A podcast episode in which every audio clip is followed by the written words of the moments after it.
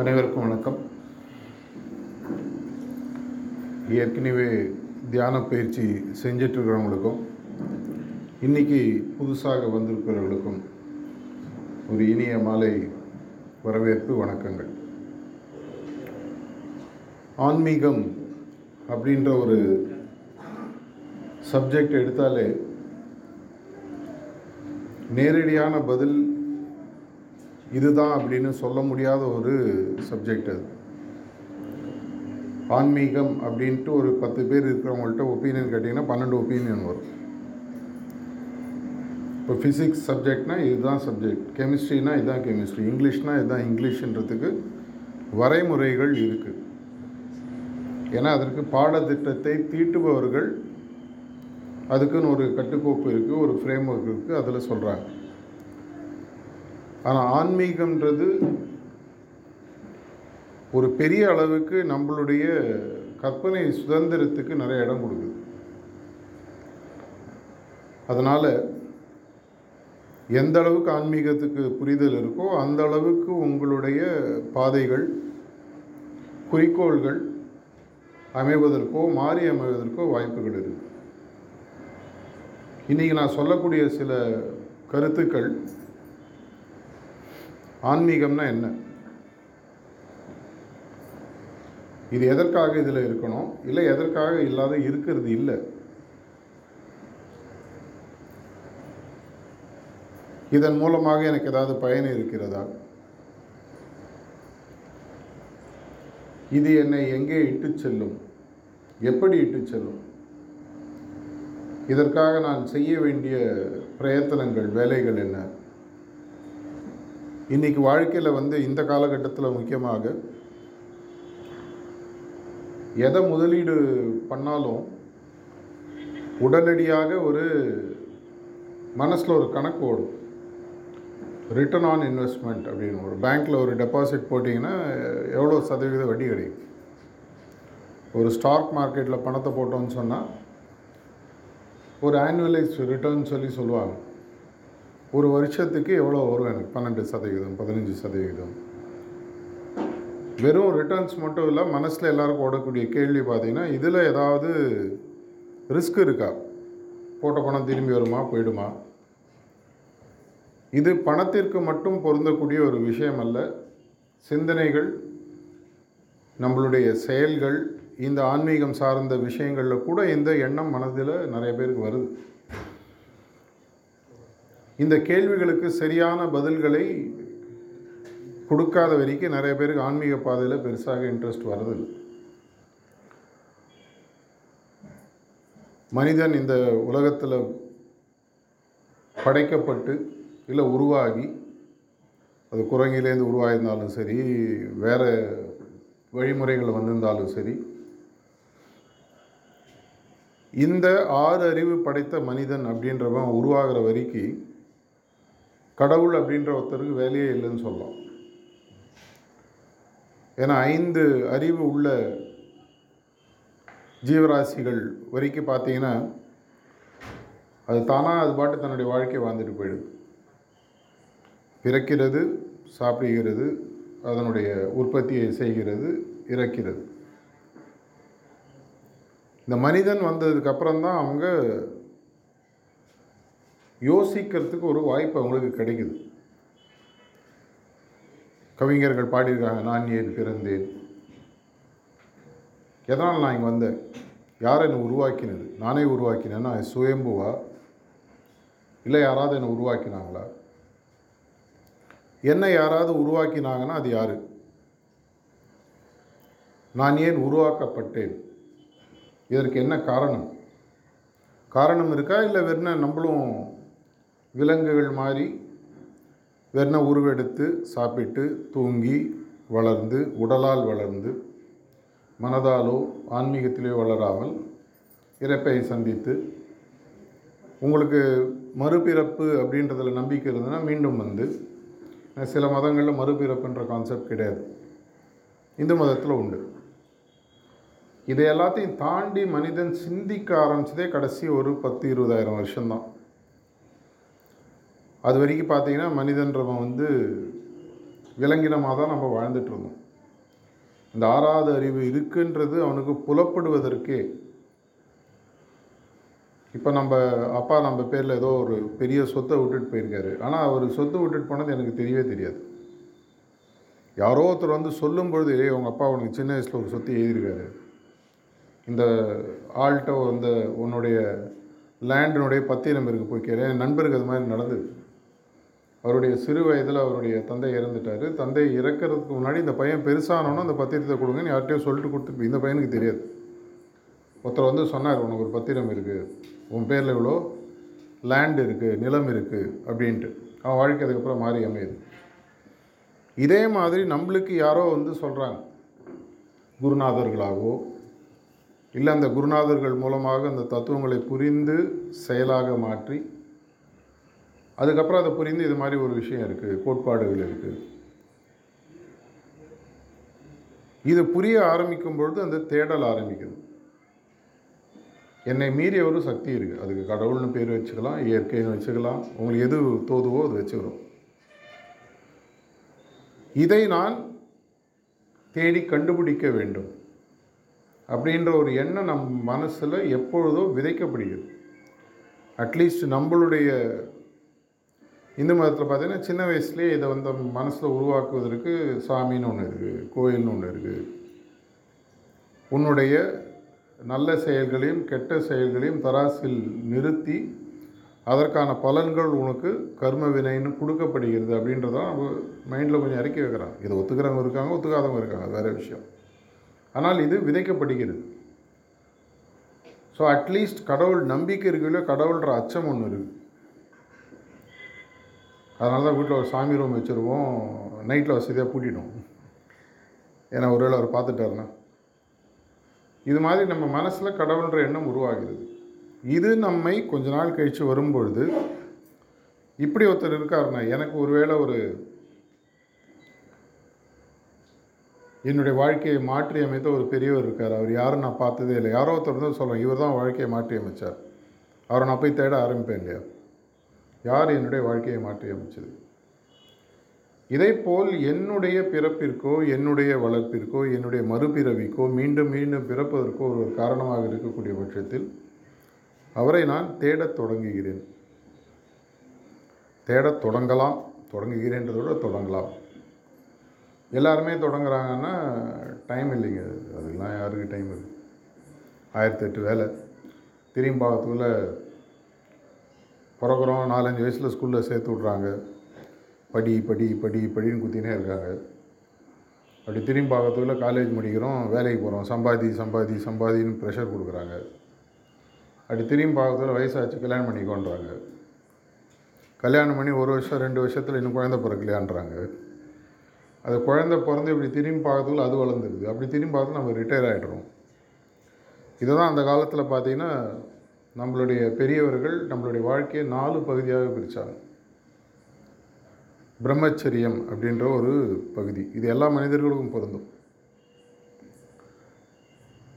அந்த பகுதியை தாண்டி அடுத்த லெவல் வரும்போது கிரகஸ்தாசிரமம் அப்படின்னு சொல்லி சொல்கிறாங்க குடும்ப வாழ்க்கை. இந்த குடும்ப வாழ்க்கையே தேவையான அளவு வாழ்ந்ததுக்கு பிறகு வானப்பிரஸ்தம் காட்டை நோக்கி போகக்கூடிய எண்ணங்கள் மனதில் வர ஆரம்பிக்கின்றன இதெல்லாம் போகிறோம் எல்லாம் பார்த்தாச்சு. இனிமேல் என்ன இருக்குது வாழ்க்கையில்?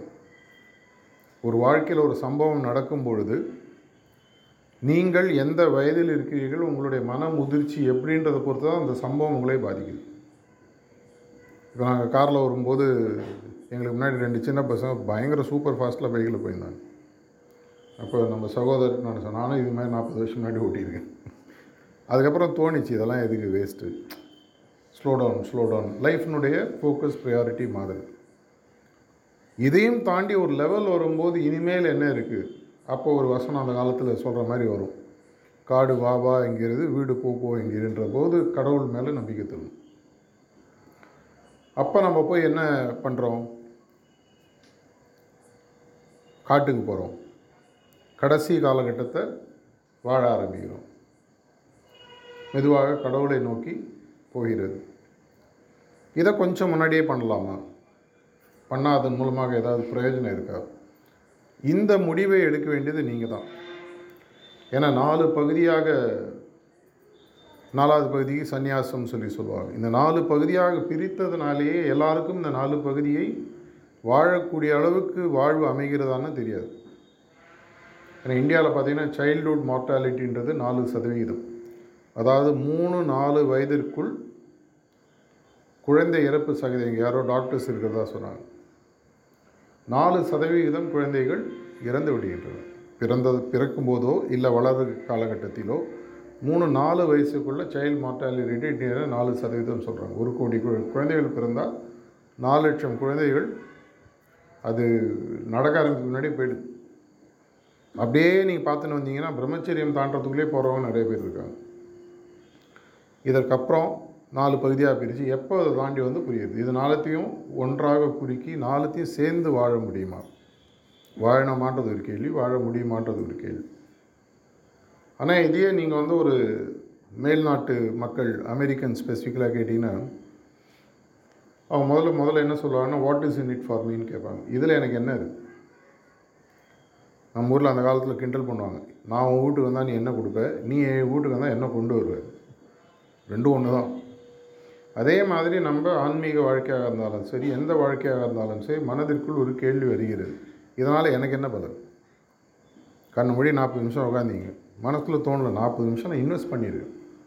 நீங்கள் ஒரு தீவிரமாக பணி செய்பவர்கள் ஒரு கம்பெனியில் ஒர்க் பண்ணுறவராக இருந்தாலோ இல்லை ஒரு மூலதனம் போட்டு ஒரு கம்பெனியை நடத்துகிறவராக இருந்தாலோ நாற்பது நிமிஷம்னா நாற்பது நிமிஷம்.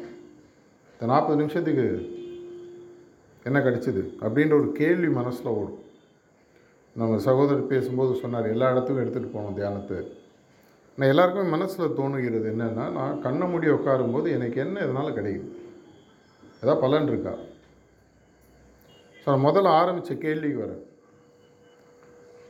ஆன்மீகத்துக்கு பல விளக்கங்கள் இருந்தாலும் இன்றைக்கி ஒரு விளக்கத்தை நான் உங்களுக்கு கொடுத்து அதன் மூலமாக இன்னும் அடிஷ்னலாக சில கருத்து ஏற்கனவே சில கருத்துக்கள் சொல்லியிருக்கு ஆன்மீகம் என்பது சுயநலத்தில் ஆரம்பித்து பொதுநலத்திற்கு போகக்கூடிய ஒரு பாதை. இது எவ்வளோ தூரம் உங்களுக்கு நேரடியாக கனெக்ட் ஆகுதுன்னு தெரில அது கனெக்ட் ஆகிறதுக்காக சில விஷயங்களையும் சொல்கிறேன் நான் சொன்ன மாதிரி ஆன்மீகம் என்பது சுயநலத்தில் ஆரம்பித்து பொது நலத்திற்கு போக வேண்டிய ஒரு பாதை. தமிழில் சொல்லுவாங்க தனக்கு மீறி தான் தானமும் தர்மமும். என் கையிலே பணம் இல்லைன்னா நான் என்னத்தை கொடுக்க முடியும்? எனக்கு அறிவு இல்லைன்னா நான் மற்றவங்களுக்கு எப்படி சொல்லித் தர முடியும்? எனக்கு ஆன்மீக அறிவு இல்லைன்னா மற்றவங்களுக்கு ஆன்மீகத்தை பற்றி என்ன சொல்ல முடியும்? எதை பார்த்தாலும் முதல்ல சட்டியில் இருந்தால் அகப்பையில் வரும். என் கையில் இருக்கணும்.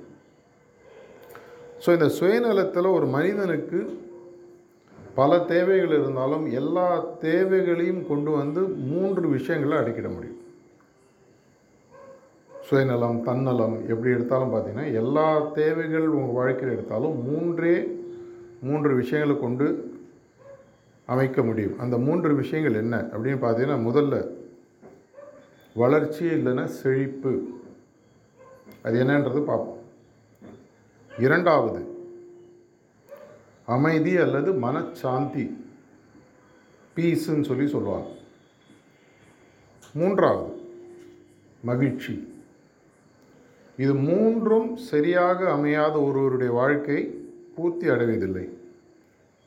இது உதாரணத்துக்கு நான் ஒரு பல வருடங்களுக்கு முன்னாடி என்னுடைய தொழில் சார்பாக நான் நிறைய கம்பெனிலாம் போய் ட்ரைனிங் கோச்சிங் கன்சல்டிங் இதெல்லாம் பண்ணுறது உண்டு பண்ணிகிட்ருக்கேன் அப்போ ஒரு இளைஞன்ட்ட பேசும்போது ஏதோ பேச்சு வரும்போது அவர் சொன்னார் எனக்கு இப்போ இருபதாயிரம் ரூபாய் சம்பளம் வருது ரொம்ப கம்மியாக இருக்குது உங்களுக்கு தான் ஓனரை தெரியுமே நீங்கள் அதை பேசி ஒரு இருபத்தஞ்சாயிரமாக மாற்றிட்டீங்கன்னா நான் சந்தோஷமாக இருப்பேன். அப்படிங்களா? ஒரு கேள்வி கேட்கலாமா அப்படின்னு? கேட்கலாம். இருபத்தஞ்சாயிரம் இல்லை உங்களுக்கு அடுத்த மாதத்துலேருந்து ஐம்பதாயிரரூபா சம்பளம் வாங்கி தரேன். என்னங்க ஜோக் அடி இல்லைங்க சீரியஸாக கேளுங்க. ஐம்பதாயிரரூபா அடுத்த மாதத்துலேருந்து மாதம் மாதம் சம்பளம் வாங்கி தரேன். என்ன பண்ணணும் அப்படின்னாரு? நீங்கள் ஒன்றுமே பண்ண வேணும். காத்தால் ஆஃபீஸ்க்கு வாங்க.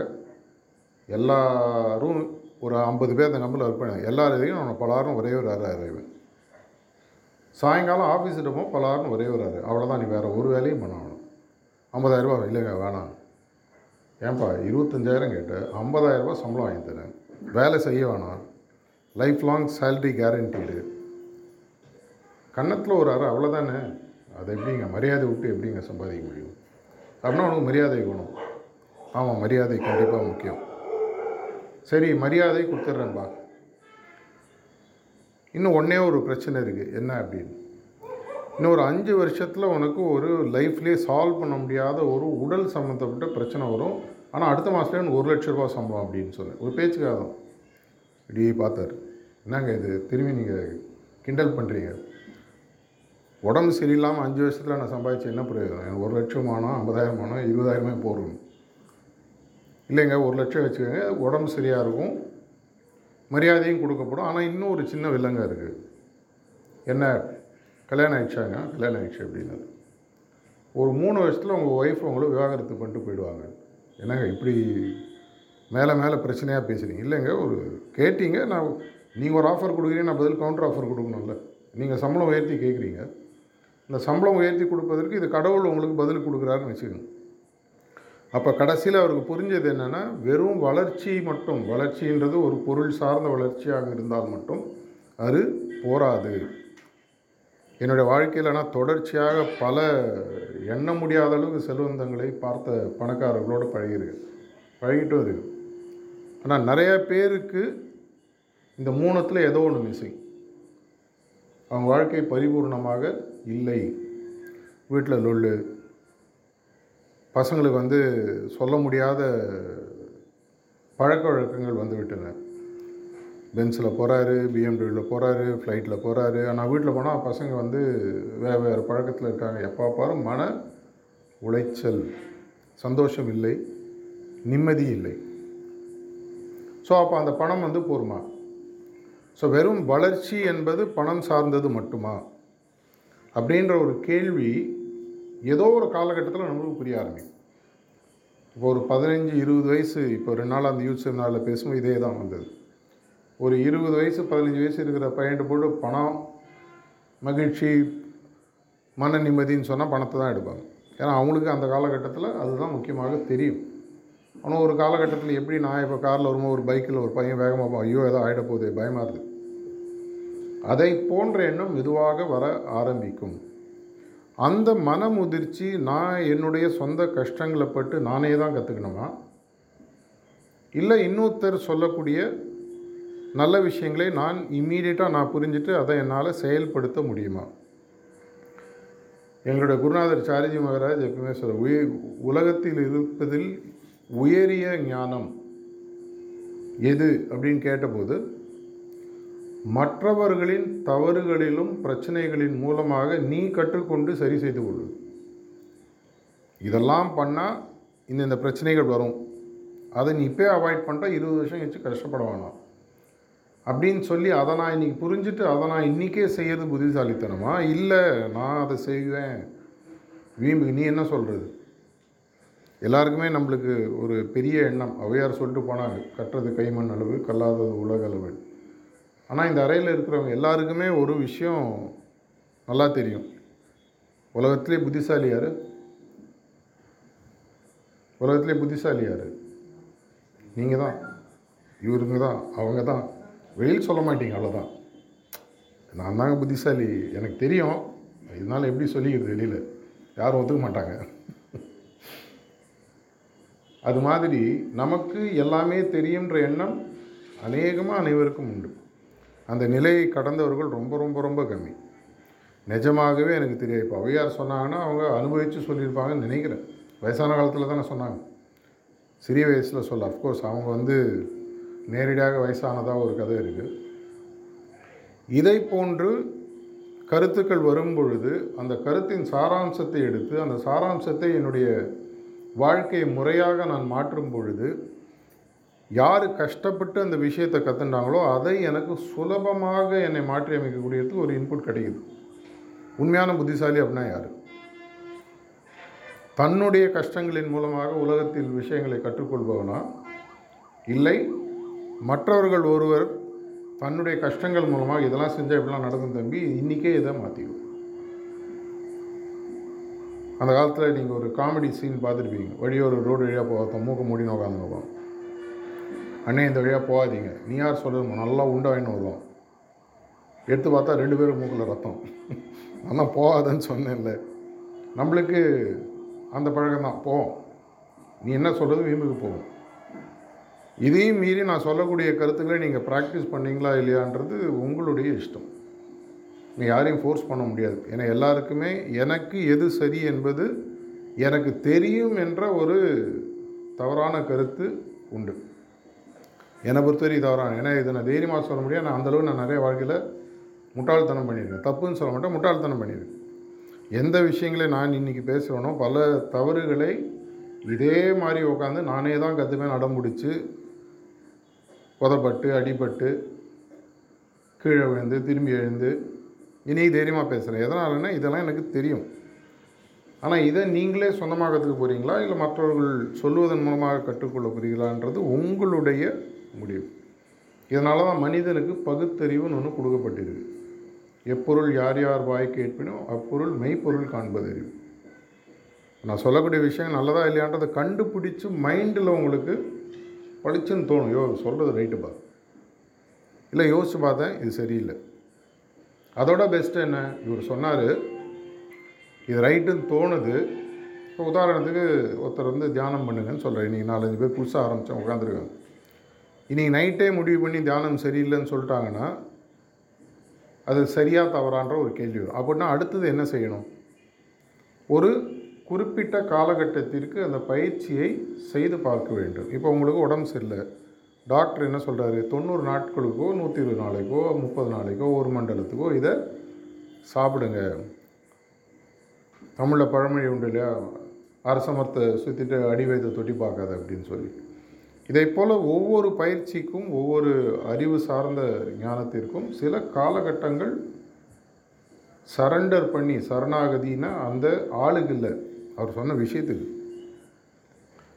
எப்பவுமே குருநாதர் சொல்லுவார் போஸ்ட்மேனை பார்க்காத என்ன மெசேஜ் வந்ததுன்னு பாருங்க போஸ்ட்மேன் மேலே கோவப்படணும் லெட்டர் கீச்சு போட்டியோ இவன் மூஞ்ச பார்த்தால எனக்கு பிடிக்கல கீச்சு போட்டு லெட்டர் போஸ்ட்மேனை பார்க்காதீங்க don't shoot the messenger look at the மெசேஜ்னு இங்கிலீஷில் சொல்லுவாங்க. ஒருத்தர் உங்களுக்கு மெசேஜ் சொல்கிறாருன்னா அவர் யாருன்னு பார்க்காதீங்க. அந்த மெசேஜ் என்னன்னு பாருங்கள் இது உங்களுக்கு உபயோகமாக இருக்கும் பட்சத்தில் இதை சில நாட்களுக்கோ வாரங்களுக்கோ மாதங்களுக்கோ செயல்படுத்தி பாருங்கள். செயல்படுத்தி பார்க்கும்போது என்ன ஆகுது? உங்களுக்கு சயின்டிஃபிக்காக சொல்லணும்னா டேட்டான்னு ஒன்று கிடைக்குது. நான் தொண்ணூறு நாட்கள் இந்த டாக்டர் சொன்ன எக்ஸசைஸை செஞ்சேன். இந்த பெனிஃபிட்ஸ்லாம் எனக்கு கிடச்சிது மெஷர் பண்ண முடியும். ஸ்டார்டிங் டேட்டில் என்ன இருக்குது முப்பது நாள் கழிச்சு எப்படி இருக்குது நாற்பது நாள் கழிச்சு எப்படி இருக்குது ஐம்பது நாள் கழிச்சு எப்படி இருக்குது சரி இந்த பாதை சரியாக இருக்குது இதை தொடர்ச்சியாக போகலாம். இல்லை இந்த டாக்டர் சொன்னார் இவ்வளோ நாட்கள் செஞ்சதுக்கப்புறம் இந்த பயிற்சியில் எனக்கு எந்த விதமான பலனும் தெரியவில்லை. விட்டுலாம் இதை போன்ற கருத்துக்கள் தான் ஆன்மீகம் சார்ந்த கருத்துக்கள். இது வரைக்கும் நான் சொன்னதும் இனிமேல் சொல்ல நான் சொன்ன மாதிரி மூன்று விஷயங்கள். வளர்ச்சி இல்லை செழிப்பு மனசாந்தி இல்லை அமைதி இன்னொன்று மகிழ்ச்சி. இது மூணும் இன்றைக்கி உங்கள் வாழ்க்கையில் பரிபூர்ணமாக இருக்கான்னு நீங்கள் உங்களை கேட்டுப்பார்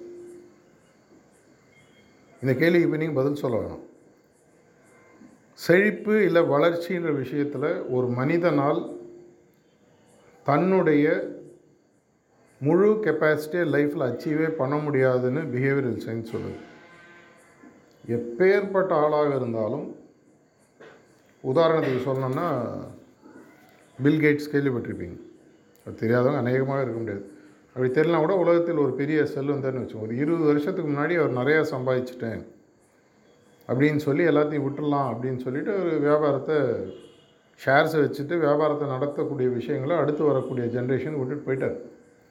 அது விடும்பொழுது அவருடைய செல்வ மதிப்பு எழுபது பில்லியன் டாலர்னு சொல்லுவாங்க. ஒரு பில்லியன் டாலர்ன்றது இந்திய மதிப்பில் இன்றைக்கி எட்டாயிரத்தி இரநூறு கோடி ரூபாய் எட்டாயிரத்தி இரநூறு எழுபதால் மனசால் பெருகி பாருங்கள் எவ்வளோ வருது. அதை அப்படியே ஓரமாக வச்சுருங்க. அப்புறம் ஒரு பத்து பதினஞ்சு வருஷம் போயிடுது அவரை ஒரு நபர் மீட் பண்ணுறாரு அவருடைய மென்டர் அவருக்கு அறிவுரை சொல்லக்கூடிய ஒருவர்.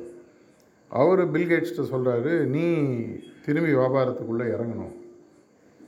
நம்ம ஊரெலாம் சொல்லுவாங்க ரவுடி நீ போயிட்டு திரும்பி உள்ளவா பேட்டைக்கு. அது மாதிரி ஒருத்தர் சொல்ல திரும்பி வியாபாரத்துக்கு வார். ஏன்? நான் தேவையான அளவு நான் இந்த பணத்தை நான் டெய்லி தூக்கி போட்டால் கூட எனக்கு செலவாகுது. அவ்வளோ பணம் வச்சுருக்கேன். அப்போ சொல்ல உனக்கு இருக்கக்கூடிய திறமையை நீ முழுமையாக இன்னும் பயன்படுத்தவில்லை. நீ அதை பயன்படுத்தும் பொழுது அவர் சொன்ன கணக்கு ஒரு சொன்னால் நீங்கள் தலை சுற்றி விடுங்க இரண்டு ட்ரில்லியன் டாலர் சம்பாதிக்கக்கூடிய அளவுக்கு உனக்கு திறமை இருக்குது ஒரு ட்ரில்லியன் எவ்வளோ தெரியுமா? தௌசண்ட் பில்லியன் டாலர்ஸ் ஒரு பில்லியன்றது எவ்வளோ இந்திய மதிப்பு? எட்டாயிரத்தி இரநூறுல எட்டாயிரத்தி ஐநூறு கோடி. அதை ஆயிரத்தால் பெருக்கி அதை ரெண்டால் பெருக்கணும். அப்போது பில் கேட்ஸ் அவர் கேட்குறாரு எனக்கு இதுவே தேவையில்லை. இதையே நான் எப்படி செலவு அதை சம்பாதிச்சு நான் என்ன பண்ணுறது அப்போ ஒரு ஒரு முக்கியமான ஒரு விஷயத்தை அவர் சொல்கிறார் நீ சம்பாதிக்கிறது இதில் முக்கியம் இல்லை. ஆனால் இந்த இரண்டு ட்ரில்லியன் டாலரை நீ சம்பாதிக்கும் பொழுது உலகத்தில் பல நிகழ்வுகள் பல மாற்றங்கள் பல புதுமைகள் நிகழும். காட்டில் சொல்லுவாங்க ஒரு சிங்கம் அடித்து போட்டுதுன்னா ஒரு சிங்கம் புலியில் ஆரம்பித்து நிறைய விஷயங்கள் கழுதை புல் ஆரம்பித்து எதேதோ சாப்பிடும். அதே மாதிரி நீ செய்யும்போது இந்த ரிப்பிள் எஃபெக்ட்னு சொல்லுவாங்க கல் தண்ணியில் போட்டால் எப்படி அந்த எப்படி மூவ் ஆகுதோ அதே மாதிரி நீ இந்த செய்யக்கூடிய செயல் மூலமாக பல பேர் பயனுறுவார்கள். இதற்காகவாவது உன்னுடைய முழு திறமையை நீ திரும்பி உள்ளே வரணும். அதுக்கப்புறம் அவர் ஒரு நாலஞ்சு வருஷத்துக்கு முன்னாடி திரும்பி உள்ளே வராரு. இன்னும் பல புது புது வியாபாரங்கள்லாம் ஆரம்பிச்சிருக்காரு. அது நல்ல வியாபாரமா தவறான வியாபாரமா அதெல்லாம் அது தனி டாபிக் இதை போன்று அப்பேற்பட்டு ஒரு எழுபது பில்லியன் டாலர் சம்பாதிச்ச ஆளுக்கே ஒருத்தர் வந்து சொல்கிறாருன்னா நம்மளாம் அந்த விஷயத்தில் பார்த்தீங்கன்னா ஹனுமார் மாதிரி நம்மளுடைய பலமோ நம்மளுடைய சக்தியோ தெரியாமையே நம்மளுடைய காலகட்டம் ஃபுல்லாக அப்படியே லைஃப்பை விட்டுட்டு போய்டுறோம். ஸோ இந்த வளர்ச்சி அப்படின்றது பொருளாதார வளர்ச்சின்னு எடுத்துட்டா கூட வெறும் பொருளாதார வளர்ச்சி மட்டும் கிடையாது. மனம் சார்ந்த வளர்ச்சி அறிவு சார்ந்த வளர்ச்சி பல வளர்ச்சிகள் இருக்குன்னு. ஆனால் இது எல்லாமே ஒரு விதத்தில் வந்து பொருளாதார வளர்ச்சியில் வந்து நிற்கும் இன்றைக்கி இந்தியா வந்து ஒரு ஃபைவ் ட்ரில்லியன் டாலர் எக்கானமியாக மாறணும். அது பத்து ட்ரில்லியன் டாலர் எக்கானமியாக மாற்றணும்னா பேசிகிட்டு இருக்காங்க. இப்போ போன வார தகவல் படி மூணு புள்ளி ஆறு ட்ரில்லியன் டாலர் இந்தியாவோட எக்கானமியோட ஜிடிபி சைஸ்ன்னு சொல்கிறாங்க இது அப்படின்னா எப்படி வரும்? இந்த வளர்ச்சி வரும். திறமைகளை உள்ளே வைத்திருக்கக்கூடிய அனைவரும் தன்னுடைய திறமைகளை தைரியமாக வெளியே கொண்டு வருவதற்கு அடுத்த லெவல் அடுத்த லெவல் அடுத்த லெவல் முயற்சிகளை எடுத்துக்கொண்டே இருக்க வேண்டும். இது ஒரு சைடு சரி நான் முயற்சி எடுக்கிறேங்க. நிறையா பெரிய ஆளாக வரேன் நிறையா சம்பாதிக்கிறேன். நான் நிறைய பேரோட என் வாழ்க்கையில் நான் ஒரு நாற்பது ஐம்பது லட்சம் மக்களோட பர்சனலாக பழகிறேன். என்னுடைய தொழில் அப்படி. அவர்களுடைய சிந்தனைகளை மாற்றியமைத்து அவர்களுடைய சிந்தனைகளை விரிவாக்கி அவங்களுடைய வாழ்க்கையில் பல திருப்பு முறைகளை கொடுக்கக்கூடிய ஒரு தொழில் என்னோட அட்வைசர்னு வச்சுக்கோங்க. எல்லாத்தையுமே பக்கத்தில் போய் ஃபைனலாக கேட்கும்போது ஏங்க நீங்கள் மாற மறுக்கிறீர்கள்னா இதுக்கு மேலே போனால் எனக்கு நிம்மதி போயிடும். இப்போ நான் நிம்மதியாக இருக்கு மகிழ்ச்சி போயிடும். இப்போ நிம்மதியும் மகிழ்ச்சியும் உங்களுக்கு போகாமல் உங்களுடைய வளர்ச்சிக்கு ஒரு வழி கண்டுபிடிச்சா அதை நீங்கள் செய்வீங்களா கேட்டால் கண்டிப்பாக செய்யும். இப்போ நான் உங்களே கேட்குறேன் இப்போ நீங்கள் இருக்கக்கூடிய வளர்ச்சியை விட நூறு மடங்கு ஆயிரம் மடங்கு இன்னும் வளர்வதற்கு உங்களுக்கு வாய்ப்பு இருக்குன்றது உங்களுக்கு நிஜமாகவே புரிஞ்சு நீங்கள் வளர்வதற்கு தயாராக இருந்தால் செய்வீங்களா? அநேகமாக செய்ய மாட்டீங்க. ஏன்னா பயம். நல்லா தானே போயிட்டுருக்கலாம். இப்போ திடீர்னு ஒரு அடிஷ்னலாக இப்போ எனக்கு மாதத்துக்கு ஒரு லட்ச ரூபா சம்பாத்தியம் வருதுன்னு ஒரு பேச்சுக்கு வச்சு திடீர்னு அஞ்சு லட்சம் வந்ததுன்னா பக்கத்து வீட்டுக்காரன் ஏற்று வீட்டுக்காரெலாம் கண்ணு வைப்பான். லோக்கலாக பிரச்சனை வரும். டொனேஷன் கேட்பாங்க. பாலிட்டிக்ஸ் எதுக்குங்க இதெல்லாம்? ஸோ எந்த விஷயங்கள் உங்களுக்கு மாற்றம் வந்தாலும் இதையும் தாண்டி என்னுடைய மகிழ்ச்சியும் நிம்மதியும் நான் இழக்காமல் இருக்க முடியுமா? இது மூணு சரியாக அமைஞ்சதுன்னா வாழ்க்கை எப்பவுமே கரெக்டாக போய்ட்டுருக்கும் அப்படின்னா அதற்கு என்ன வழி? மனதில் தொடர்ச்சியான மகிழ்ச்சியையும் மனதில் தொடர்ச்சியான ஒரு அமைதி நிலையும் மனச்சாந்தி நிலையும் எது கொடுக்க போகிறது? அந்த மிஸ்ஸிங் பாக்ஸுன்னு பார்த்தீங்கன்னா அங்கே தான் வந்து ஆன்மீகம் சொல்லி உட்காரு வேறு எந்த விதமான பாதையிலும் இல்லாத ஒரு கண்டிப்பான வழிமுறைகள். திரும்ப திரும்ப உலகத்திற்கு இதன் மூலமாக எவ்வளோதான் நீங்கள் வளர்ந்தாலும் எவ்வளோதான் சம்பாதிச்சாலும் எவ்வளோதான் சம்பாதிக்கலைனாலும் சம்பாதிக்கிறவங்க மட்டும்தான் மகிழ்ச்சி ஆனந்தம் இல்லாமல் போகிறதில்ல சம்பாதிக்கணும் அதே பிரச்சனை தான். நான் எவ்வளோ சம்பாதிச்சிருக்கலாங்க. கஷ்டப்பட்டு இத்தூண்டு இடத்துல உட்காந்துருக்கேன் இந்த ஊரில் போய் மாட்டிகிட்டு இருக்கேன். அப்படின்னு சொல்கிறாங்க நான் நிறைய பேர் பார்த்துருக்கேன். ஸோ எந்த எக்ஸ்ட்ரீம் போய் பார்த்தாலும் சரி மற்ற இரண்டு பொட்டிகள் சரியாக இல்லாதனா அந்த முதல் பொட்டி எப்பவுமே காலியாக தான் இருக்குது முதல் பொட்டி நான் சொன்னது வளர்ச்சி பொருளாதார வளர்ச்சின்னு வச்சுக்கோங்க. அப்படி இருக்கும் பொழுது என்னுடைய உண்மையான மகிழ்ச்சியும் என்னுடைய அமைதியும் தன்னலத்திலிருந்து பொதுநலம் நான் சொன்னேன். என்னுடைய உண்மையான வளர்ச்சி வரும்பொழுதோ வராத பொழுதோ நான் முயற்சிகள் செய்யும்போது நான் செய்யக்கூடிய முயற்சிகள் அளவுக்கு விளைவுகள் இல்லாத போது இல்லை நான் செய்யக்கூடிய முயற்சிகள் விட பல மடங்கு விளைவுகள் வரும்பொழுது என்னால் அமைதியாகவும் மகிழ்ச்சியாகவும் இருக்க முடியுமா? அப்படின்னா ஆன்மீகம் சொல்கிறது முடியும். கிட்டத்தட்ட ஒரு முப்பத்தோரு வருஷமாக நான் தியானம் பண்ணிகிட்டு இருக்கேன். கண்டிப்பாக என்னால் பர்சனல் அந்த காலத்தில் குக்கருக்கு அட்வர்டைஸ் பண்ணுவேன் பிரீத்திக்கு நான் கேரண்டின்னு அதே மாதிரி இந்த ரெண்டு விஷயத்துக்கு என்னால் கேரண்டி கொடுக்க முடியும். ஏன்னா எனக்கு பர்சனலாக எனக்கு தெரியும். நான் சொல்கிறேன் நம்புவானா? என்னை முப்பது வருஷம் பார்க்குறவங்க இருக்காங்க அவங்கள கேளுங்க. நான் மகிழ்ச்சியாக இருக்கேனா? நிம்மதியோடு இருக்கேனா? அவங்கள கேளுங்க. ஏன்னா பக்கத்தில் கேட்டால் தானே தெரியும். இப்போ ஊரில் பொண்ணு பார்க்க வரும்போது நேரடியாக உங்களை கேட்க மாட்டோம் பக்கத்து வீடு ஏது வீட்டில் போய் பொண்ணு எப்படிங்கன்னு கேட்பாங்க. அந்த காலத்தில் இப்போ எப்படின்னு தெரில பக்கத்தில் வீடு ஏற்று வீடு கேட்பாங்களே அதே மாதிரி. என்னுடைய உள்ளில் இருக்கக்கூடிய அமைதியையும் என்னில் உரு இருக்கக்கூடிய மகிழ்ச்சியும் வெளிப்படுத்த ஆரம்பிக்கும் பொழுது வெளியில் தேட ஆரம்பிக்கும் பொழுது இரண்டையும் நான் இழைக்கிறேன். எல்லாருமே மகிழ்ச்சி எங்கே தேடுறோம்? சந்தோஷமாக இருக்கணுங்க. வாங்க ஒரு ஹாலிடே போவோம். சந்தோஷமாக இருக்கணுங்க. ஷாப்பிங் போவோம். சந்தோஷமாக இருக்கணும் ஒரு காரை வாங்கு. சந்தோஷமாக இருக்கணும் ஒரு இதை வாங்கு. தப்பு இல்லை. ஆனால் வாங்கின உடனே சந்தோஷம் கொஞ்ச நாளைக்கு இருக்கும். அப்படின்னா உண்மையான சந்தோஷம் உண்மையான மகிழ்ச்சி உண்மையான அமைதி எது உங்களுக்கு கொடுக்கும்? எதை தேடுவதன் மூலமாக எதை அடைவதன் மூலமாக எனக்கு தொடர் மகிழ்ச்சி தொடர் நிம்மதி இருக்கிறதோ அதை தேடுவது புத்திசாலித்தனம் அப்படின்னு ஆன்மீகம் சொல்லுது. இந்த கடவுள் முதல்ல ஆரம்பித்தோம் கடவுளை நோக்கி செல்ல ஆரம்பிக்கும் பொழுது அப்பேற்பட்ட ஒரு பரம்பொருளை உத்தேசித்து அதை என்னுள் கொண்டு வர நான் வேலைகளை செய்ய ஆரம்பிக்கும் போது என்னை சுற்றி நடக்கக்கூடிய நிகழ்வுகள் ஒரு அளவுக்கு மேலே என்ன? பாதிக்கக்கூடிய தன்மையை இழந்து விடுகின்றன. இப்போ நான் பேசிகிட்டு இருக்கேன். நீங்கள் முல் ஃபுல்லாக இப்போ இதில் இன்வால்வ்டாக இருக்கீங்க. இப்போ நான் சொல்கிற வரைக்கும் உங்களுக்கு இப்போ வேறு ஏதோ பல பிரச்சனைகள் இங்கே வரதுக்கு முன்னாடி தான் அதை பற்றி உங்களுக்கு கவனம் இல்லை. கரெக்டாக ஏன்னா உங்கள் மனசு ஃபுல்லாக இதில் ஆழ்ந்துருக்கு. மனசு எங்கே ஒருமித்து ஒரு இடத்தில் இருக்கிறதோ அப்பொழுது மற்ற விஷயங்கள் மறந்து விடுகின்றன. இதையும் தாண்டி தாமரை இலை தண்ணீர் தண்ணீரில் இருக்கக்கூடிய தாமரைன்னு சொல்லுவாங்க. அது எந்த இடத்துல இருந்தாலும் அதன் மேலே அது எதுவும் இம்பேக்ட் ஆகாது அதனால் பாதிக்கப்படுவதில்லை. இதை நீங்கள் தொடர்ச்சியாக செய்யும் பொழுது இவ்வளோ நாள் நீங்கள் ஏற்கனவே தியானம் பண்ணியிருந்தாலும் சரி இன்றைக்கி புதுசாக ஆரம்பித்தவங்களாக இருந்தாலும் சரி கொஞ்ச நாளைக்கு முன்னாடி சேர்ந்தவங்களாக இருந்தாலும் சரி இந்த தியான கோட்பாடுகள் சில விஷயங்கள் இருக்குது உதாரணத்துக்கு எதனால் தியானம் செய்கிறோம்? எதனால் பரம்பொருளை மனதிற்குள் இதயத்திற்குள் ஒரு ஒளி ரூபமாக பார்க்கிறோம்? ஒருவேளை நீங்கள் சின்ன வயசில் ஒரு ஊரில் இருந்திருக்கீங்க. அந்த ஊர் உங்களுக்கு ரொம்ப பிடிச்சிருக்கு. ஆனால் ரெண்டு மூணு வயசுலேயே அந்த ஊரை காலி பண்ணி வேறு ஊருக்கு போயிட்டீங்க. ஆனால் அந்த ஊரில் இருந்த அதிர்வுகள் அந்த ஊரில் இருந்த நினைவுகள் உங்கள் மனசில் எங்கேயோ உட்காந்துருக்கும் அந்த நினைவுகள் உங்களுக்கு கொடுக்கப்படும் பொழுது அப்பொழுது இருந்த மனதில் இருந்த அமைதியும் மகிழ்ச்சியும் கண்டிப்பாக திரும்பி வரும். இதுதான் நம்மளுடைய ஆன்மா முதல் முதல் இருந்த இடம். கடவுளுடன் கடவுள் இருந்த இடத்தில் கடவுள் எல்லா இடத்துலையும் இருக்கார். இருந்தாலும் ஒரு ஒரு பொருளுக்காக நான் சொல்கிறேன் அந்த இடத்தை விட்டு திரும்பி வரும்பொழுது அந்த இடம் எப்படி இருந்ததுன்னு நம்மளுக்கு புரிய வைக்க ஆரம்பிக்கும் போது அந்த இடத்தின் ரீகாலில் வர ஆரம்பிக்குது. உள்ளே சொல்ல ஆரம்பிக்குது. அதை புரிய வைப்பதற்காக தான் தியானத்தின் முதல் படியாக எல்லா இடத்திலும் வியாபித்திருக்கக்கூடிய கடவுளானவர் என்னுடைய இதயத்திலும் ஒளி ரூபமாக இருக்கிறார்.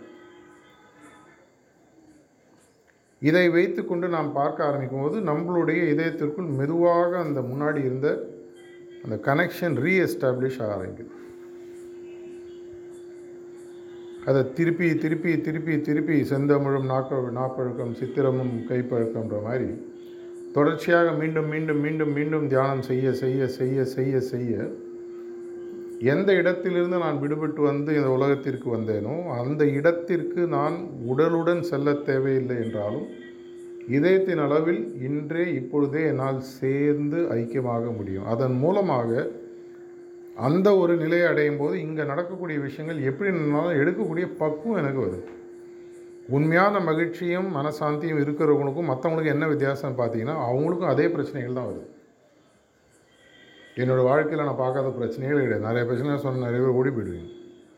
அந்த அளவு பிரச்சனைகள் நான் லைஃப்பில் சந்தி சந்திச்சுட்டு அது நடக்கும் பொழுது நான் அதை பார்க்கக்கூடிய மனப்பாங்கானது ஒரு சகோதரர் சுப்ரத்னம் பேசும் ஆட்டிடியூட்னு சொல்லி சொன்னார். என்னுடைய மனப்பாங்கானது மற்றவங்க பார்க்கறத வேறு மாதிரி இருக்கு. அப்போ என்ன ஆகுது? எது நடந்தாலும் அதனுடைய அதிர்வுகளோ அதனுடைய தாக்கங்களோ என்னிடம் ரொம்ப நேரம் நிற்கிறது கிடையாது. முடிஞ்சு போச்சு அவ்வளோதான் எனக்கு நல்லா ஞாபகம் இருக்குது ஆயிரத்தி தொள்ளாயிரத்தி தொண்ணூத்தாறில் என்னுடைய அம்மா இறந்தபோது என்னுடைய ஒரு கஷ்டம் நான் பிஸ்னஸில் இருக்கிறதுனால அவருக்கு எங்கள் அம்மா போனது தெரியாது. மறுநாள் கார்த்தால தகனம் முடியுது. மத்தியானம் ஒரு பதினோரு மணிக்கு என் வீட்டு நம்பர் வருது ஃபோன் பண்ணார். அப்போலாம் மொபைல்லாம் கிடையாது. கொஞ்சம் அர்ஜென்ட்டாக அவங்கள பார்க்கணுங்க அப்படின்னாரு. அவருக்கு எதுவுமே தெரியாது. நான் கிளம்பி போயிட்டேன்.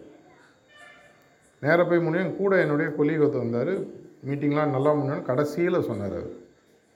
இது மாதிரிங்க இன்றைக்கி தான் தகனம் முடிஞ்சது. நீ கூப்பிட்டீங்கன்னு வந்துட்டார் அவர். உடனே அவர் ரொம்ப வருத்தப்படி ஏங்க வந்தீங்க? இது பாருங்கள் அது முடிஞ்சு போச்சு. இனிமேல் அதை மாற்ற முடியாது. அதனுடைய தாக்கம் என் மனசில் எனக்கும் எங்கள் அம்மாவுக்கு இருக்கக்கூடிய உருக்கம் அந்த அன்பு எனக்கு தான். உங்களுக்கு தெரியுன்ற அவசியம் உங்களுக்கு ஒரு பிரச்சனை கூப்பிட்டீங்கன்னா வந்தாச்சு முடிஞ்சாச்சு வந்தாச்சு. இந்த பக்குவத்தை எனக்கு நானே கொண்டதானே இல்லை எனக்கு தியானம் கொடுத்தது. ஏன்னா அதுக்கு முன்னாடி ஒரு நாலஞ்சு வருஷம் ஏற்கனவே ப்ராக்டிஸ் பண்ணதுனால இறப்புனா என்ன பிறப்புனா என்ன மகிழ்ச்சினா என்ன ஆனந்தம்னா என்ன அப்படின்ற ஒரு புரிதல். அது வரும் பொழுது உலகத்தில் இருப்பதற்குள் சோகமான நிகழ்ச்சி ஒரு மனுஷனுக்கு என்ன? நம்மளை சார்ந்தவர்கள் நம்மை பிரிந்து செல்வது. உடல் அளவிலோ உயிர் அளவிலோ ரொம்ப பிடிச்ச வெட்டிட்டு போனாலும் மனசு கஷ்டமாக இருக்கும். உலகத்தை விட்டு சென்றாலும் வருத்தமாக இருக்கும். இதையெல்லாம் புரிய வைத்து வரும்போது ஒரு லெவலுக்கு மேலே வெற்றி மேலே வெற்றி பணமாக வந்தாலும் சரி பெயர் புகழாக வந்தாலும் சரி எவ்வளோ ஹைட்டு போனாலும் கால் தரையில் வரைக்கும் பிரச்சனை இல்லைன்னு தமிழில் சொல்லுவாங்க. எவ்வளோ வேணால் உயரமாக நீ பற கால் தரையில் இரு. கால் தரையில்னா எப்போ வேணால் குப்புற விழலாம் இதை கொடுக்கக்கூடிய ஒரு பயிற்சி முறை தியானம் தியானம் சார்ந்த சுத்திகரிப்பு. சுத்திகரிப்புன்றது என்ன? என்னை சுற்றி நடக்கக்கூடிய நிகழ்வுகளின் தன்மையை அப்பொழுதே வி- விளக்குவது. ஐயா வெள்ளை செட்டு போட்டுக்காரு இப்போது டிஃபன்ஸ் ஏதோ கொடுக்குறீங்க. சட்டையில் ஒரு சாம்பாரோ சட்னியோ விழுந்துருச்சுன்னா நாலு நாளாக வெயிட் பண்ணுங்க. டக்குன்னு தண்ணி எடுத்து க்ளீன் பண்ணுவோம் இல்லையா? இதே மாதிரி என்னுடைய மனதில் ஏற்படக்கூடிய சங்கடங்கள் சலனங்கள் அதெல்லாம் அப்பப்போ அதனுடைய எஃபெக்டை ரிமூவ் பண்ணுறது கிளீனிங் இதை நீங்கள் ரொம்ப நாள் விட்டிங்கன்னா இதுதான் கர்ம வினையாக மாறுகிறது. இது நாங்கள் சொல்ல கீதாச்சாரியன் கிருஷ்ணா சொல்லியிருக்காரு. இதையும் தாண்டி பிரார்த்தனைன்ற ஒரு சின்ன விஷயம். எப்பவுமே ஒரு தொடர்ச்சியாக ஒரு கடவுள் என்ற நிலையுடன் எனக்கு ஒரு தொடர்பை என்னுடைய இதயத்தின் அளவில் எப்பொழுதும் வைத்திருக்கக்கூடிய ஒரு விஷயம்னு பார்த்தீங்கன்னா அது பிரார்த்தனை. பிரார்த்தனைன்றது வேர்ட்ஸாக வார்த்தைகளாக சொன்னாலும் அதனுடைய சாராம்சம் முக்கியம். எனக்கும் என்னுடைய படைத்தவருக்கும் படைப்பாளிக்கும் இருக்கக்கூடிய உறவு முறையை பர்மனெண்ட்டாக வச்சுது இது மூன்றும் சரியாக செய்து கொண்டு வரும் பொழுது என்னுடைய சுயநலம் முழுமையாக செட்டில் ஆகிடுது ஆனால் இது போருமானால் போராது ஒரு புத்திசாலியாக இருப்பவர்கள் நான் மட்டும் மகிழ்ச்சியாக நான் மட்டும் வளர்ச்சி அடைந்த நான் மட்டும் மனசாந்தியுடன் இருந்தால் போருமா? எவனோ ஒருத்தன் வந்து அதை டொயின்னு இது பண்ணுவான். அப்படின்னா புத்திசாலியாக இருக்கிறவங்க என்ன பண்ணுவாங்க என்னை சுற்றி இருக்கிறவங்களும் அது மாதிரி மாறினா தான் என்ன அதே ஸ்டேட்டஸில் மெயின்டைன் பண்ணுறதுக்கு அவன் அலோவ் பண்ணுவான். தமிழ் அது காமெடியாக சொன்னால் கூட்டுக்கலவாணின்னு சொல்லுவோம் எல்லாரும் ஒரே மாதிரி சிந்திக்கும் பொழுது பிரச்சனைகள் குறைவாக இருக்குது பிரச்சனைகள் இல்லைன்னு இல்லைன்னு சொல்லவே முடியாது. மனிதனாக பிறந்தவனுக்கு பிரச்சனை. நாலு மணி நேரத்துக்கு ஒரு தடவை கண்டிப்பாக ஒரு பிரச்சனை பசி. நாலு மணி நேரமோ ஆறு மணி நேரமோ. ஒரு நாளைக்கு ஒரு முறை வேறு பிரச்சனை. வாரத்துக்கு ஒரு தடவை ஒரு பிரச்சனை. இயற்கை சார்ந்த உடல் சார்ந்த சில பிரச்சனைகள் வந்துகிட்டே இருக்கும். அந்த பிரச்சனையை சுற்றி நம்ம வாழ்க்கை அமைய ஆரம்பிக்குது. ஆனால் இந்த பிரச்சனைகள் வரும்பொழுது என்னால் அதை சுமூகமாக ஏற்றுக்கொள்ள முடிந்து சமாளிக்க முடிந்து இதை நான் மட்டும் புரிந்து கொண்டால் போராது. நான் மட்டும் அப்படி இருந்தேன் பார்க்க நான் லூசுன்னு சொல்லுவாங்க அந்த காலத்தில் சித்தர்கள்லாம் லூசுன்னு தான் நான் நினச்சேன். இப்போ தான் சித்தர்கள்னு சொல்கிறோம் அந்த சமகாலத்தில் வாழ்ந்தவர்கள் அவங்கள லூசுன்னு தான் சொல்லிகிட்டு இருப்பாங்க. பார்பா சாட்டை மாதிரி வச்சு அவன் பாட்டு போயிட்டுருக்கான் அவன் பாட்டு வளர்த்துட்ருப்பாங்க என் சின்ன வயசில் நான் பார்த்துருக்கேன். திருவண்ணாமலை கிட்டே போகும்போது. என்ன ஒரு கோவம் கூட அப்படியே போயிட்டுருப்பாங்க ஆனால் அவங்களுக்கு எந்த விதமான பாதிப்பும் நம்ம தான் அவங்கள பார்த்து பாதிப்பு ஆனால் அந்த நிலையை இந்த உடலிலேயே நார்மல் கிரகஸ்தாஸ்திரம் வாழ்க்கையிலேயே வாழ்ந்து மற்றவர்களுக்கும் அதை சொல்லிக் கொடுத்து பொருளாதார வளர்ச்சியும் பெரிதாக கொண்டு வந்து பொருளாதார வளர்ச்சி மட்டும் வராமல் என்னுடைய குடும்பத்தில் என்னோட சுற்றுப்புற சூழ்நிலையில் இருக்கிறவங்க மற்றவங்களோட என்னால் மகிழ்ச்சியாக இருக்க முடிந்து என்னுடைய மன நிம்மதி குலையாமல் இருக்கக்கூடிய அப்படியே டெம்பரரியாக குலைஞ்சா கூட இமீட்டாக சரி செய்யக்கூடிய நிலைக்கு ரோட்டில் போகிறீங்க டக்குன்னு கார் இப்படி டிவியேட் ஆச்சு உடனே என்ன பண்ணுவீங்க? காரை ரோடு கொண்டு அதேமாதிரி தான் மனதில் வரக்கூடிய சஞ்சலங்களும் மற்ற பிரச்சனைகளும். அப்படி போனால் கூட உடனே கோர்ஸ் கரெக்ஷன் கொண்டு வரணும். இதை மூன்றும் தொடர்ச்சியாக செய்ய முடிந்தால் உங்களுடைய வாழ்க்கையை நீங்கள் மட்டும் இல்லை பொதுநலம் கருதி இந்த சுயநலத்தை மற்றவர்களுக்கும் கொடுத்து யோக மகோத்சவம் நடத்திட்டுருக்கோம். தியான் ஷிவிர் நடத்திட்டுருக்கோம். இதுக்கு மினிஸ்ட்ரி ஆஃப் கல்ச்சர் சென்ட்ரல் கவர்மெண்ட்லேருந்து அப்ரூவல் கொடுத்துருக்காங்க லெட்டரே வந்துருக்கு. இது தயவு செஞ்சு இந்தியாவில் இருக்கிறவங்க எல்லாருக்கும் சொல்லிக் கொடுங்கன்னு கவர்மெண்ட்டில் லெட்டர் கொடுத்து எல்லா ஸ்டேட் கவர்மெண்ட்டுக்கும் காப்பி போட்டிருக்காங்க. தயவு செஞ்சு நீங்கள் இதை அந்த இடத்துல நடத்தி இந்த விஷயத்தை சொல்லிக் கொடுங்க. ஏன்னா தியானம் என்பதோ ஆன்மீகம் என்பதோ ஒரு மதம் ஒரு இனம் ஒரு மொழி ஒரு கலாச்சாரம் சம்மந்தப்பட்டு அல்ல. எப்படி நம்ம மூச்சு விடுறதுக்கு காற்றுல ஏதாவது டிஃப்ரென்சேஷன் ஹிந்து காற்று கிறிஸ்டியன் காற்று முஸ்லீம் காற்று அதெல்லாம் கிடையாது. தண்ணியில் இல்லை. அதே மாதிரி தான் தியானமும். எந்த விதமான பாகுபாடும் இல்லாமல் எந்த விதமான வேறுபாடும் இல்லாமல் அனைவருக்கும் கொடுக்கக்கூடிய ஃப்ரீயாக. மேபி இந்த உட்கார இடத்துக்கு ரெண்ட்டு எலக்ட்ரிசிட்டி இருக்கலாம்.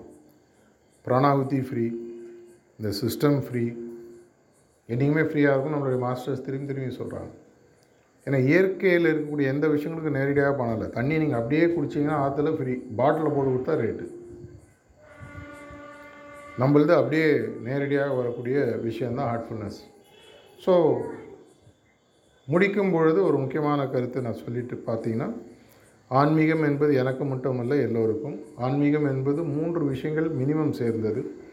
என்னுடைய வளர்ச்சி என்னுடைய மகிழ்ச்சி என்னுடைய நிம்மதி சார்ந்தது. அது மட்டும் இல்லாமல் தன்னலத்தை தாண்டி ஒரு பொது நலம் இருக்கும்பொழுது யாம் பெற்ற இன்பம் பெரிய வையகம் அப்படின்ற ஒரு நிலைமைக்கு வரும்பொழுது யார் எப்படி வாழ்ந்தாலும் எல்லாராலையும் ஒரே தராசில் ஒரே மாதிரி வாழ முடியாது. என்னதான் இருந்தாலும் பக்கத்து வீட்டில் இருக்கிறவன் என்னோட ஒன்று கம்மியாக சம்பாதிப்போம் இல்லை ஜாஸ்தியாக சம்பாதிப்போம் எனக்கு இருக்கக்கூடிய மனைவியோ கணவனோட அவங்களுக்கு அமைஞ்சவங்க சுமாராக இருப்பாங்க இல்லை பெட்டராக இருப்பாங்க. அதே மாதிரி இருக்க முடியாது. எனக்கு இருக்கிற காரோ வசதியோட அது கொஞ்சம் ஜாஸ்தியாக இருக்கும் கொஞ்சம் கம்மியாக இருக்கும். இந்த எல்லா வேறுபாடுகளையும் தாண்டி சுமூகமாக மகிழ்ச்சியாக தொடர் வளர்ச்சியுடன் தொடர் மனசாந்தியுடன் வாழக்கூடிய இந்த ஒரு நல்ல விஷயம் இந்த அறையில் மட்டும் இல்லாமல் இந்த நகரத்தில் மட்டும் இல்லாமல் இந்த மாவட்டத்தில் மட்டும் இல்லாமல் இந்த மாநிலத்தில் மட்டும் இல்லாமல் இந்தியாவில் மட்டும் உலகளாவி பரவணும் அப்படின்றது ஹார்ட்ஃபுல்னஸ் இன்ஸ்டியூட்டினுடைய இன்றைக்கி ஒரு நூற்றி அறுபது நாடுகளில் இருக்கும். இன்னும் நிறைய பேருக்கு போய் சேரணும். எண்ணூற்றி முப்பது கோடி மக்கள் எண்ணூறு கோடி மக்கள் இருக்கிறதா சொல்கிறாங்க உலகத்தில். அனைவருக்கும் போய் எந்த அளவுக்கு வேகமாக செய்திருக்கிறதோ வாழ்க்கையை வாழ்வதற்கு அவங்களுக்கு ஒரு நல்ல டூல் கையில் கிடைக்குது. இதை எந்த அளவுக்கு வேகமாக எடுத்துன்னு போக முடியுமோ அனைவருமாக சேர்ந்து செய்வோம் அப்படின்ற ஒரு வேண்டுதலுடன் பிரார்த்தனையுடன் முடித்துக் கொள்கிறேன். நன்றி வணக்கம்.